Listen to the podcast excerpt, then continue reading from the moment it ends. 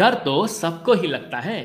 कुछ दिनों से टेक्नोलॉजी का डर भी चारों ओर मंडरा रहा है। हो ही रहे हैं इस तरह के डेवलपमेंट। और बात हो एआई से होने वाले खतरों की तो सोचकर ही दिमाग चकरा रहा है। हेलो दोस्तों, मैं आ गया हूँ आपका डीप स्टोरीटर अमित टेक स्टोरी के नए एपिसोड में, जिसमें बात होगी, क्या वाकई आर्टिफिशियल इंटेलिजेंस खतरनाक है? और इसके खतरे क्या क्या हैं? बाय द वे पिछले एपिसोड में मैंने एआई के बारे में फैले हुए भ्रमों के बारे में बताया था। मतलब किस तरह के भ्रम आपको फैलाए गए हैं? क्या आपको वो एपिसोड पसंद आया? मुझे बताएँ ज़रूर कमेंट में।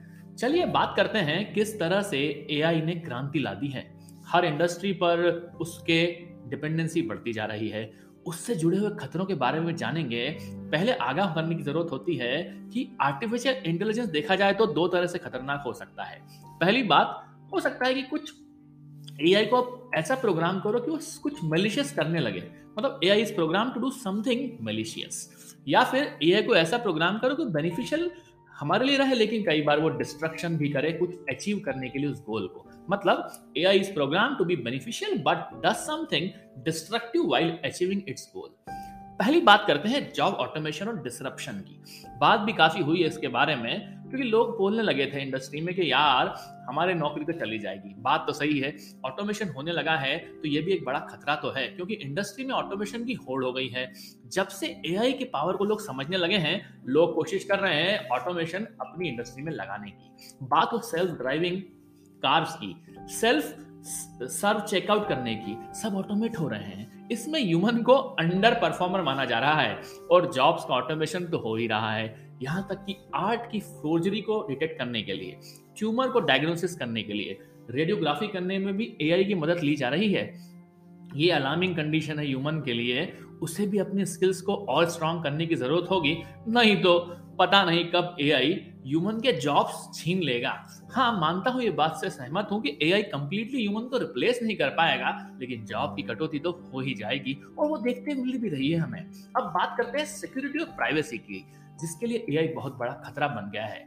हम एआई ड्रिवन सिक्योरिटी की बात तो करते हैं, पर एआई को खुद सिक्योर होना होगा। एक्सटर्नल एक्ट्स हो रहे हैं अटैक्स हो रहे हैं उसके ऊपर एक थ्रेट है कि यार सिक्योरिटी तो चेंज हो जाएगी सिक्योरिटी में कहीं ना कहीं होल हो जाएगा। इसलिए हमें ऐसे कंसर्न्स के साथ निपटने के लिए सिक्योरिटी मेजर और प्रोडक्टिव एक्शन लेने होंगे, तभी तो हम सिक्योरिटी दे पाएँगे अपने ए आई बेस्ड सिस्टम्स को। अब बात होती है प्राइवेसी की। रोज ही मिलियन ढाई से तीन मिलियन टेराबाइट्स का डेटा ऑनलाइन मिलता है। कोई ट्रांजेक्शन करता है, कोई एक्टिविटी करता है फेसबुक पे पोस्ट करता है सोशल मीडिया पे बात करता है और मेरी तरह कुछ लोग पॉडकास्ट पोस्ट भी करते हैं डिफरेंट प्लेटफॉर्म पर। डेटा जनरेट तो हो रहा है।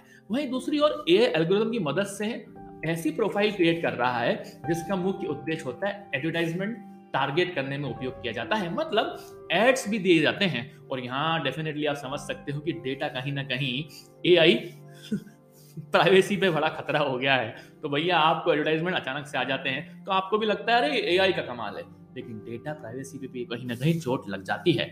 अब बात करते हैं मालवेयर की। एआई सिस्टम हैकिंग की हैक भी हो रहे हैं। एनक्रिप्टेड तो है, लेकिन एनक्रिप्ट तोड़ भी देते हैं एनक्रिप्शन तो अच्छा ये होगा कि इसके परिणाम से मशीन लर्निंग एल्गोरिदम्स भी ना ट्रायल एंड एरर से सीखकर कोई भी मेलवेयर को ट्रेन भी कर रहा है। ये पंगा हो रहा है। और इस कारण एआई मेलवेयर एक बैड प्रोग्राम की तरह बन रहे हैं, जो सिस्टम की बैंड बजा देते हैं। और तो और ड्राइवरलेस कार को भी अटैक कर एक्सीडेंट करवाने में सक्षम हो गया है एआई ऐसा एंटी मेलवेयर बनाना होगा, मुझे लगता है, जो एआई सिस्टम पर काम करने की ज़रूरत करे और इस तरह की मेलवेयर खतरे से मालवेयर खतरे से हमें बचा सके। अब बात करते हैं सबसे महत्वपूर्ण ऑटोमेशन वेपन्स की। आजकल तो देख ही रहे हो आप कितने सारे वार चल रहे हैं, रोज हो रही है बात। पिछले छह महीने से हम सुन रहे हैं, इतना ये वाला बम वहाँ फेंक दिया, ये वाली मिसाइल यहाँ छोड़ दी। आज तो ऑटोमेशन वेपन्स की बात होने लगी ह्यूमन का इंटरवेंशन ही खत्म कर दिया है।